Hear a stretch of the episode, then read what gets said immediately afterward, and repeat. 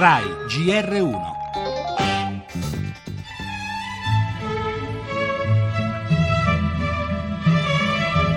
Cancelli chiusi alla reggia di Caserta e turisti inviperiti.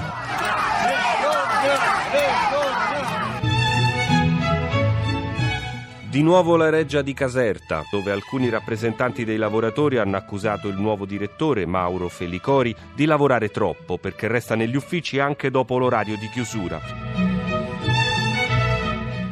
Io dubito che quella posizione sia rappresentativa della stragrande maggioranza dei dipendenti, faccio un lavoro meraviglioso. Staccano, non so se fossi contento di lavorare il sabato. Io sì. Io credo che questa posizione di alcuni sindacalisti interni che giustamente per quanto ci riguarda abbiamo sospeso sia una posizione totalmente sbagliata che danneggia in primo luogo i lavoratori. La reggia delle bufere, prima le porte chiuse ai turisti causa assemblee sindacali, poi la lettera di qualche zelante sindacalista al Ministero dei Beni Culturali con un'accusa precisa. Il nuovo direttore lavora troppo. Sindacalisti zelanti, ma sospesi, come abbiamo sentito da Paolo Pirani, segretario della Wiltec.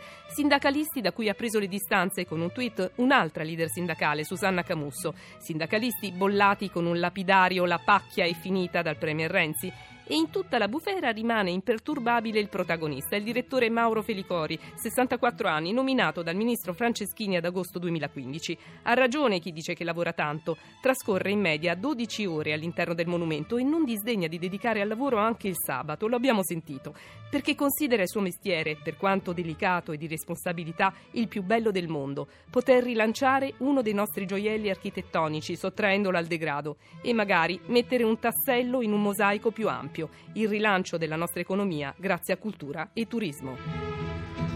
In primo piano la liberazione dei due ostaggi italiani in Libia, molti misteri sulla dinamica del rilascio, il racconto del nostro inviato tra i profughi parcheggiati a Calais. Parleremo anche della repressione messa in atto dalla Turchia nei confronti della stampa libera, irruzione della polizia nel quotidiano d'opposizione Zaman.